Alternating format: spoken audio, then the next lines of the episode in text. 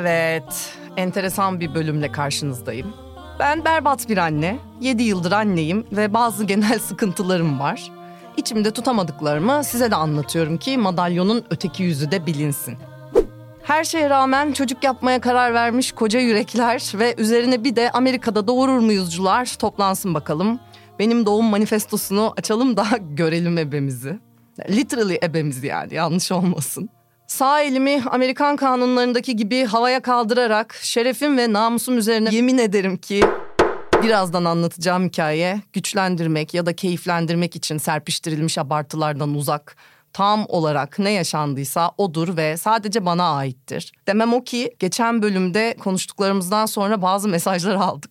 Tam doğum öncesi normal doğumdan korkup sezeryana dönmeyi düşünenler ve genel bir korkuya kapılanlar. Yani şahane pozitif hikayeler de var. Ama ben podcast özelinde konuşulmayan, konuşulmaktan geri durulan, konuşulmasına pek hoş bakılmayan, konuşulması bastırılan taraflarını ele almak istediğim için olumsuz deneyimleri de açıkça konuşuyoruz. Ama eminim hadi bu bölüme de şiir gibi annelikleri, doğumları konuşalım desek buraları çiçek bahçesine döndürecek hikayeler daha çok. O yüzden altını bir kez daha çizmek istedim ki bu benim hikayem ve biraz da sıra dışı zaten. Evet, Amerika'ya götüren danışman şirketler var ama ben hamileyken biraz vaktim de vardı. Bu yüzden doktor araştırmaya ayırmadığım küçük bir vakti konuyu araştırmaya ayırdım ve bütün Amerika'yı santim santim taradıktan sonra Chicago'da uygun fiyatlı bir doğum hastanesi tespit ettim. Küçük yer insanı olduğum için bana göre yaşam kalitesi varmak istediğin her yere metropol koşullarında bile işte max yarım saat hadi bilemedin 40 dakikada gidebilmekten geçiyor. Hastaneyle görüştüm ve şok. Danışman şirketleri ihtiyaç duymadan gidip kendi kendinize de doğurabiliyorsunuz. Hastane okey olduktan sonra tabii ki en önemli konu doğum fotoğrafçısıydı. Bakalım Amerika'da iyi bir doğum fotoğrafçısı var mıymış? Aa yokmuş. Evet. Oralı fotoğrafçıların portfolyolarını incelediğimde gerçekten beni bir korku alıyordu. Çünkü fotoğraf seviyeleri bizim buradaki bu erkeğin kadından bir basamak üstte durduğu ve kadının da elini sevdiceğinin omzuna koyarak çiftin birbirine romantik bakışlar attığı Arkasında da pastoral fonların döşendiği stüdyo fotoğrafları kıvamındaydı ve dehşete düşmüştüm. Neyse ki bir Türk fotoğrafçı buldum ve sürpriz acenteler de kendisiyle çalışıyormuş. Gittiğimde bir araya gelmek üzere randevulaştık. Gidince başladık ev aramaya. Benim günlük yürüyüşümü ev arayarak yapıyoruz ve bir buçuk ay kadar işte ben, annem, kuzenim, canım İlaydam, eşim işte geldiklerinde kayınvalidemle görümceminde kalabileceği bir tımarhane arıyoruz daha doğrusu. Sonunda bir daire bulduk ama 10 gün sonra boşalacakmış. Aman dedim ya köşede uygun bir otel vardı bir 10 günde orada kalıveririz nedir yani. Zaten henüz annem ben kuzenim ve karnımdaki çocuğum yalnızdık. Kurun 2.60 olması bile battığından o bitli otele şak diye okey verdik. İşte huzurlu tımarhanemize geçmeden önce son bir düzlük. Sonra biz de evimize taşındık zaten. Yan dairemizde de şirketle gelen bir Türk aile vardı. Bak tesadüfe bak. Yani iyi ki her şeyi kendim halletmişim dediğim bir yer daha. Bitli oteli saymazsak ben problem göremiyorum süreçte. Göremediğim problem Türkiye'den hasret ve heyecanla çıkıp geldi bir süre sonra. Tanıştırayım beyim. Aynı bey 10 gün sonra bir sudan sebepten gerdi mi bütün evi? Küstüler mi annemle birbirlerine? Karnım burnumda iki odalı evde artık beş buçuk kişiyiz ve evde düzenli bir gerginliğe maruz kalıyorum. Üstelik de bunu kendim yarattım. Ne gerek var evin içinde annelere mannelere ne bileyim yani bir de onlarla empati yapıyorum sürekli ama diyorum tabii hiç kolay değil evde bu kadar kişi başka bir ülkede ya hamileyim ben ya normal insan gibi davranmaya gayret eden ama içimde her dakika yepyeni benlerle tanışan bir canlı türüyüm. Bu arada günler birbirini kovalıyor tabii bir taraftan. Bebeğe alışveriş falan yapıyoruz. Ve bu o kadar zor ki ne tür bir emzik alman gerektiğini bile bilmiyorsun. Hadi bari 18 çeşit alayım diyorsun. Yani Google'a yazabilirsin tabii ki 0-3 ay emzik hangisi en iyi falan ama bilmiyorum hiç gerçekten etkili bir cevap görebildiniz mi orada. O yüzden insanın kafası iyice karışıyor. İşte bir yerde bebeğinizin bir uyku oyuncağı olsun diye okuyorsun ve türlü mağazada sikko bir peliş uyku nesnesi arıyorsun. Aslında ilk eline aldığın okey Ama bunu bile büyütüp abartıp böyle dükkan dükkan geziyorsun. Ve kendinin çocuğun ihtiyaç duyup duymayacağını bile tam olarak bilmediğin bir sürü şey alıyorsun. Reyonlarda saatlerin geçiyor. Çünkü şey gibi değil ki ha Zara'nın medium'u bana oluyor hop denemeden bunu alayım. Yani bir bilinmezlik her şey çok minik geliyor bir defa. Nasıl bu kadar minyatür doğabilir abi diye kafanda onu bile oturtamıyorsun. Sanki aldığın hiçbir şey olmayacakmış gibi geliyor.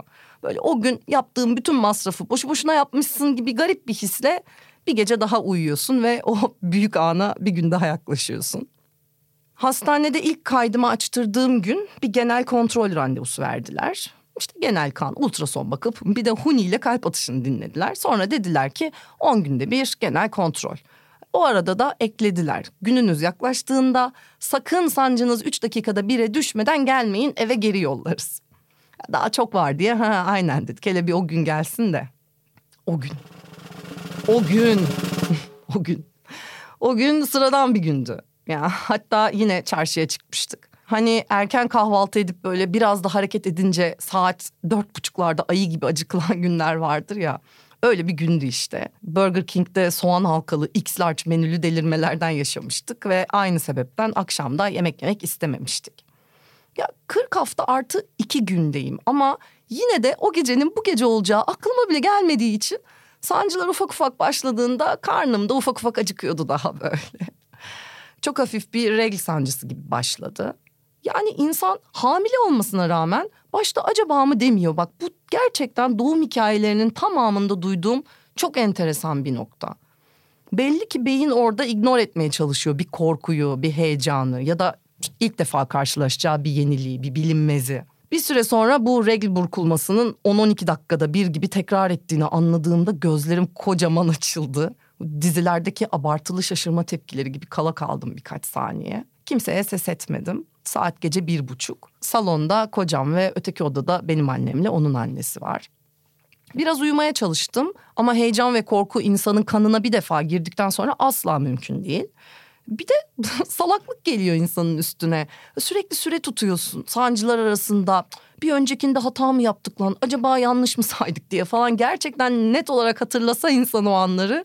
Yani gülmekten işersin ama hatırlamıyorsun. Yani ben şu anda bile sadece çok loş, ışıklı o yatak odasında iPhone ekranından süre takip ettiğim birkaç anı hatırlıyorum sadece. Kocama söyledikten sonra neler konuştuk, neler hissettik, hissettiklerimizi birbirimizle paylaşabildik mi, sarıldık mı, gerildik mi? Yok, yok, yok. Sadece annemleri kesinlikle uyandırmayalım. Onların dinç olmasına ihtiyacımız olacak gibi saçma sapan bir plan yaptığımızı hatırlıyorum. Artık sabah beşe doğru geçen bölümde Özge'nin de söylediği gibi o kasıklara vuran regl burkulmasından insana kakası gelmiş gibi hissettirmeye dönen ayan beyan sancılar 8 dakikada bire düştüğünde acının da etkisiyle daha fazla beklememeye karar verdik. Ve bize üzerine basa basa 3 dakikada bire düşmeden gelmeyin denen hastaneye atıverdik kendimize. Tabii bu hastane Türk şirketlerle çok çalıştığı için e, Türkleri tanımışlar besbelli ve aynı sebepten bizi asla eve geri yollayamayacaklarını da biliyorlardı. Aldılar beni acilde bir sedyeye sabah beş buçuk. Açılma kontrolü yapıp bir buçuk santim diye not ettiler. İşte şu andan itibaren yeme içme yok. Shit 16.30'da Whopper yiyen kafamı ben. Saat sabah beş buçuk ve açım. Kalp ritmi ve sancıyı birlikte takip eden bir cihaza bağladılar ve gittiler. 7'ye kadar kimse gelmedi. Dolayısıyla sancıların henüz hafif aşamada olduğunu anlayabilirsiniz. Aslında belki sancılar çok hafif değil ama arası açık olduğu için tolere edebiliyordur insan başlarda. Yine de arada bir sağlam acı çekiyorum ve o anlarda sadece küfür ediyorum. Senin ağzına sıçayım falan diyorum beyime. Sanki o bana bir şey yapmış gibi geliyordu herhalde o anlarda. Hani birlikte karar verdiğimiz kızımız birden bana kurulmuş bir tuzak gibi geliyordu. Bu acıyı yalnız çekiyor olmak haksızlık. Yani artık ben öfkenin altında yatan başka duyguları perdelemeye yarayan bir araç olduğunu iyi biliyorum. Ama o gün için öfkemin altında yatanlar neydi kendime sorabilecek kadar gelişmemiştim ya da öyle bir kafada değildim. Dediğim gibi bugünkü aklımla düşündüğümde üf korku, bilinmezlik, acı, belki benim özelimde yabancı bir ülkede olmak gibi bir sürü dinamiğin en bildik, en tanıdık şekliyle ortaya çıkartmasıydı kendine. Yine de ilk 6-7 saat bayağı rahatmışım. Hala nispeten bakımlı görünüyorum. Tüm organizasyon tamam mı diye kafamdan geçiriyorum. French'li ellerime bakıyorum. Bakınca beğeneceğime yine öfke çıkıyor, sinir basıyor. Çünkü Amerika'da güzellik merkezleri de duble pahalı ve ben çocuk 38. haftada gelir dedikleri için kalıcı ojelerimi hem 37'nin sonunda hem de 39. haftanın sonunda tekrar yapmak zorunda kalmışım. Yani burada derdini diyebilirsiniz. Neyse en azından bakımlılar. Ayaklarım da öyle. Kafa rahat, müsterihim yani. E çünkü fotoğraflarda çıkacak bunlar hep. Doğum fotoğrafçısı hazır. Bizden haber bekliyor. Oda için kendime evde sade bir dekor hazırlamışım. İşte odanın tavanında azıcık bir yer bulursak o da güzelliğiyle başarıma başarı katacak. Bu arada kendime dekora uygun sabahlık aldığımı söylememe gerek yok sanıyorum. Her şeyden önemlisi hala bunları düşünebiliyorum. Türkiye'deki ailemize videolar atıyoruz. Arada espriler yapıyorum. Bana hep böyle oluyor çünkü. Çok hassas anlarda savunma mekanizmam gereksiz bir mizah şeklinde ortaya çıkıyor ve kendi kötü esprilerle dolu tek kişilik gösterime başlıyorum. Yani sizi çok üzen bir konuyu yeterince komik anlatabilirseniz terapistinizi güldürür gibi bir şey herhalde. Saat 7'de gelen heyet bu arada orası bir eğitim ve araştırma hastanesi kıvamında ve junior hemşireler, senior hemşireler, junior doktorlar, senior doktorlar, internler havada uçuşuyor. Açılmanın bir buçuk santim ilerlediğini görünce sanıyorum bu kadın 3-4 saate doğurur diye buyuruyor ve bizi artık yukarıda odaya alıyorlar.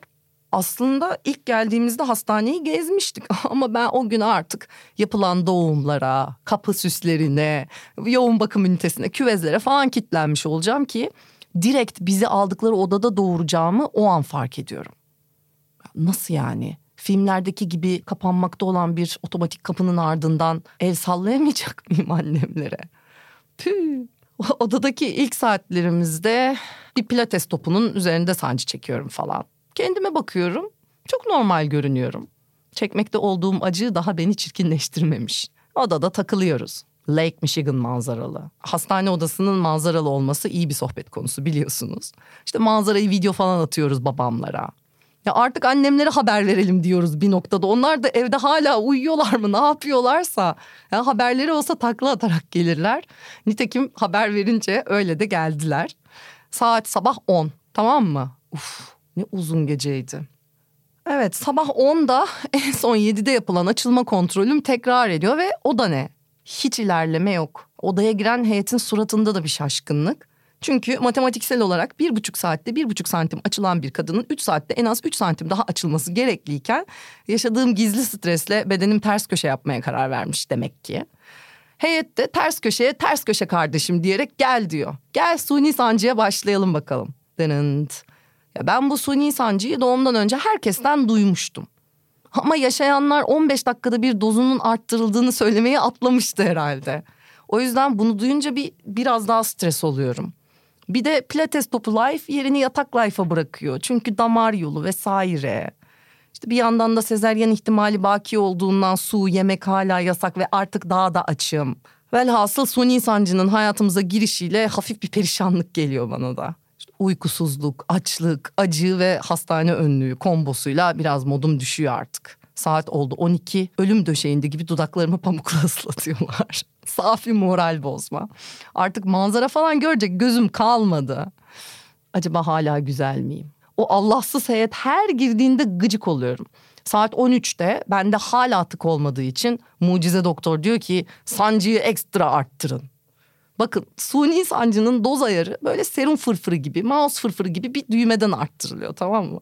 Geliyorlar bunlar bakıyorlar bana. Kız bütün günahlarının bedelini ödedin mi sen deyip deyip böyle hop fırfır bir önceki sancı çarpı 20.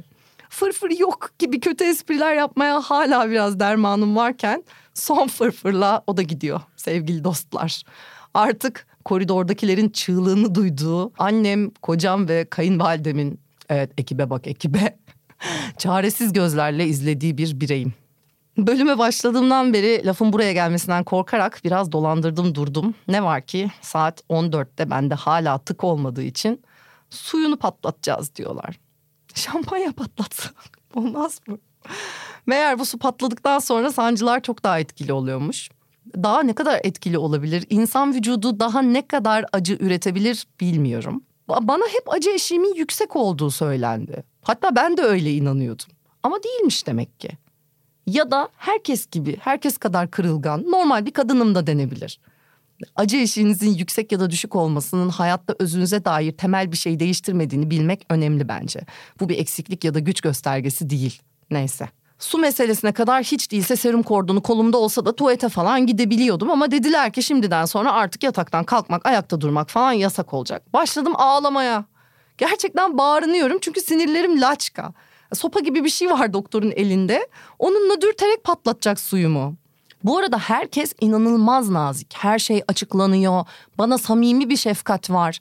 Ama yine de bütün olanlar o kadar beklemediğim, bilmediğim ve tahmin de edemediğim bir süreç ki insanların nezaketi benim yatışmama ya da hızla kurtulmama yardımcı olmuyor. Ben 30 yaşında ilk çocuğumu doğururken nasıl bilebilirim bunun neye benzeyeceğini? İçim tir tir titriyor olanı biteni anlayamamaktan. Hiç böyle görmemiştim doğumları. Hiç böyle olağan dışı bir doğum hikayesi dinlememiştim. Hastaneye girip iki saatte fış diye almayacak mıydık biz bu kuşu kucağımıza ya? Ne oldu da şimdi ben yedi saattir perişan oluyorum? Neyse geçen bölümde de anlattığımız gibi işte ince bir sopayla keseyi deliyorlar ve altıma yayılıp et ılık ılık ıslanmaya başlıyor. İçimden benim vücut ısıma yakın sıcaklıkta sular böyle bütün kalçamı bacaklarımı falan ıslatıyor. Pede yayılan su hemen soğuyor bacaklarıma hafif bir üşüme geliyor falan yani. Aa, ben öylece savunmasızken heyet suni sancıya devam edileceği bilgisini paylaşıp odadan çıkıyor. Artık ciddi ciddi sezeryanı düşünmeye başlıyorum. Hello yani keşke sabahtan aklıma gelseydi. Hazır açım da bence iyi fikir. Tam o arada köprüden önce bir son çıkış var deyip epidural umut ışığına sarılıyorum. İşte diyorum epiduralci gelsin ne olur falan. 10 dakika boyunca bekliyoruz heyecanla. Epiduralci geliyor. Bel fıtığı operasyonum olduğunu duyunca asla epidural takamayız diyor. Ben başlıyorum yalvarmaya. Ne olur diyorum ya riski ben alıyorum lütfen getirin kağıt kağıt imzalayayım ya bring me papers. Adam ikna olmuyor zaten olacağı bir tarafta yok herhalde. Ama yılmıyorum çünkü çocuğu nasıl doğuracağım bilmiyorum. Son enerji kırıntılarımla devam ediyorum yalvarmaya. Kaderimde İngilizce yalvarmak da varmış. Diyorum ki this is not human. Please bring me C-section. Please bring me C-section. This is not human. Please think twice falan derken fade out oluyorum. Artık sadece ben değil gerçekten junior'ından senior'una tüm ekip ve annemlerin kalbi benle atıyor. Tüm bunlar olurken odada yalnızca birinin duruşu hiç değişmiyor. Böyle halime acımadan doğal bir şefkatle başımdan ayrılmıyor. Tanıştırayım hemşirem Leyla. Annesi Fransız babası Pakistanlıydı galiba. Muhteşem güzel bir kadın. Yani doğumu bırak ölüyor olsanız aurasını fark edince bir an için kitleneceğiniz cinsten bir değişik kız. Hastanede doğum hemşiresi dışarıda doğum koçu yani dula olduğunu öğreniyorum ve muhteşem tavrı gerekçeleniyor. Beni dibine kadar anladığını sabahtan beri bana bakışlarından hissettiğim tek kişi. Çünkü onun dışında herkesin gözünde endişe görüyorum. Aramızdaki tek yabancı o tabii. Geri kalanlar kadar endişelenmemesi normal. Yani sırf bu yüzden bir doğum odasındaki anneye odaklı sakin kişi olabilmek için hala biraz dula olmak istiyorum galiba. Annem oturduğu yerde 10 yıl yaşlanıyor görüyorum. Çocuğumun babası olacak adam da sanki hafif bir suçluluk duygusuyla bakıyor bana artık. O da olanlar kendi hatasıymış gibi hissetmeye başladı görüyorum. Kayınvalidem de stresten bacak bacak üstüne atmış sürekli üstteki bacağında işaret parmağıyla sekiz çiziyor görüyorum. Leyla'ya dönüp usulca soruyorum. Leyla benim için yapılabilecek başka bir şey var mı? Saat 15.30 artık açlığım 24 saat etti neredeyse. Bu insanlık dışı demek isterken yine this is not human çıkıyor ağzımdan. Vallahi o kadar İngilizce konuşabildiğime şükretsinler. Neyse Leyla dışarı çıkıyor. Başka bir hemşireyle geri geliyor ve bana morfin yapacaklarını açıklıyor. Morfin mi? ben morfini sadece filmlerde duydum. 18. yüzyılda mıyız falan diyemiyorum artık. Vallahi dermanım yok. Basın diyorum. Ne varsa basın. Az dozda bir morfini beni uyutmak için yapmışlar meğerse. Çünkü bütün bu acıyı, açlığı uykusuz ve onun gerginliğiyle yaşıyorum yani. Ya belki de bana özetle morfin demişlerdir de aynı fonksiyonda başka bir ilaçtır diye düşünmek istiyorum şu an. Çünkü abi 2. Dünya Savaşı anılarımı anlatıyor olsam ancak bu kadar olurdu yani. tekrar ediyorum kuvvetle muhtemel benim uykusuzluğum, açlığım tüm bu yaşananları çarpı iki zorlaştırıyordu. O yüzden lütfen korkmayın. Sadece doğum yaklaştıkça doğru dürüst uyku uyuyun ve gece geç vakit bir şeyler atıştırın da yapın. Yani sahur yapın, oruç tutun, namaz kılın. Morfin de pek işe yaramıyor. Belli ki benim korkudan gözüm dönmüş. Amigdala amigdala sapıtmış. Beyin bağlantıyı kesmiş ve vücudum bana yardımcı olmak için hiçbir şey yapmayacak abi. Hiçbir şeyi kabul etmeyecek. Bunu o günde düşünebilmeyi ve o duymaktan hiç haz etmediğim kendine şefkat verme şeysini yapabilmeyi dilerdim. Ya beni biraz yalnız bırakın çıkın şuradan diyebilmeyi dilerdim. Ama ben annemlerde rahat mı acaba diye düşünüyorum. Hay Allah çok canlarını sıktım diye düşünüyorum. Ay her yerim ortada lanet olsun diye düşünüyorum. Hayır eşlerin bu süreci görmelerine de deniyor ya. Erkeği seksten soğutuyormuş da karısını öyle görmek travma yaratıyormuş da. Ya erkek denen canlı seksten soğuyabilir mi Allah aşkına? bir kadın ortak çocuğu doğururken ne yaşıyorsa kimse kusura bakmasın ama babanın da bundan sakınılması diye bir opsiyon olamaz. Umarım bu konuda toplumca biraz ilerleyebilmişizdir. Belki sen ben değil ama hala babayı tüm bunların üzerinde bir yerde tutup keyfini, konforunu kollayan aile yapıları olduğuna adım gibi eminim ama ispatlayamam. O yüzden doğumda eşini gören erkek vık vık vık zırvalarına bırakacak pabucumuz kalmamıştır. Girsinler ki görsünler neler çektiğimizi, görsünler nelere muktedir olduğumuzu da ayaklarını denk alsınlar. O kadar. Bir arkadaşım acıya daha fazla dayanamama ihtimalini sezinleyince bence çok akıllıca bir önlem olarak epidural istediğinde o alabilecek çünkü herkes benim gibi değil yani genelde uygulanabilen bir şey. Hani 3 adet bel operasyonunuz yoksa rahat olabilirsiniz. E, çoğunluk normal doğumda bu yöntemle yapılıyor zaten artık. Neyse eşi kendisinden önce kendi adına konuşup hani her şey doğal yollarla olacaktı nereden çıktı şimdi bu epidural diye hayıflandığını anlatmıştı. Ha doğumun yarı yolunda doğumu yapmakta olan hayat arkadaşına evet. Kral gel benim ayakkabılarımla yürü bakalım o an ya. Morfin ya da morfinimsi şey acılarıma iyi gelmedi ama uyuttu aralarda. Ve böylece bir gerilim filminin ortasında gibi olduk. Saat 16'da artık sancım 3 dakikada bir ve ben aradaki 3 dakikaları uyuyarak geçiriyorum. Sancı geldiğinde de elektrikli sandalyeye bağlanmış esirler gibi Aa! diye bağırdığım bir 20 saniye oluyor biliyorsunuz ki bu doğum hikayesi 2. Dünya Savaşı'nda geçiyor. Yemin ederim yabancılaştım ya. Bunlar ne kadar saçma sapan olaylar böyle. Tekrar ediyorum benimkinde bir anormallik var ve muhtemelen Amerika'da olmamızdan kaynaklanıyor. Türkiye'de olsak sabah 7'deki açılma kontrolüyle beraber sizi uğraştırmayalım, yıpratmayalım, sezeryanı alalım derlerdi ki ben buna hemen okey olurdum. Annem, kocam ve kayınvalidoşkomun da olduğu odaya aşırı süslü, yani abartmıyorum. Şöyle anlatayım. Saçlarını chun gibi iki yandan rulo topuz yapmış. Mavi lensleri var ve dizüstü topuklu çorap çizmeler giymiş. Aşırı kokoş doğum fotoğrafçımızın da giriş yapmasıyla doğumdan çok sitcom'a benzeyen bir ortamda hep beraber mutlu sona yaklaşıyoruz artık. İnş fotoğrafçı o lenslerin arkasından kadrajı görüyordur ne diyeyim. Leyla'cığım da arada gelmiş hala şakaklarımı lavanta yağıyla ovuyor delireceğim. Ama artık birinin bana dokunuyor olmasına dayanmam mümkün değil ve kafam da iyi. Leyla diyorum çok üzgünüm ama fuck off.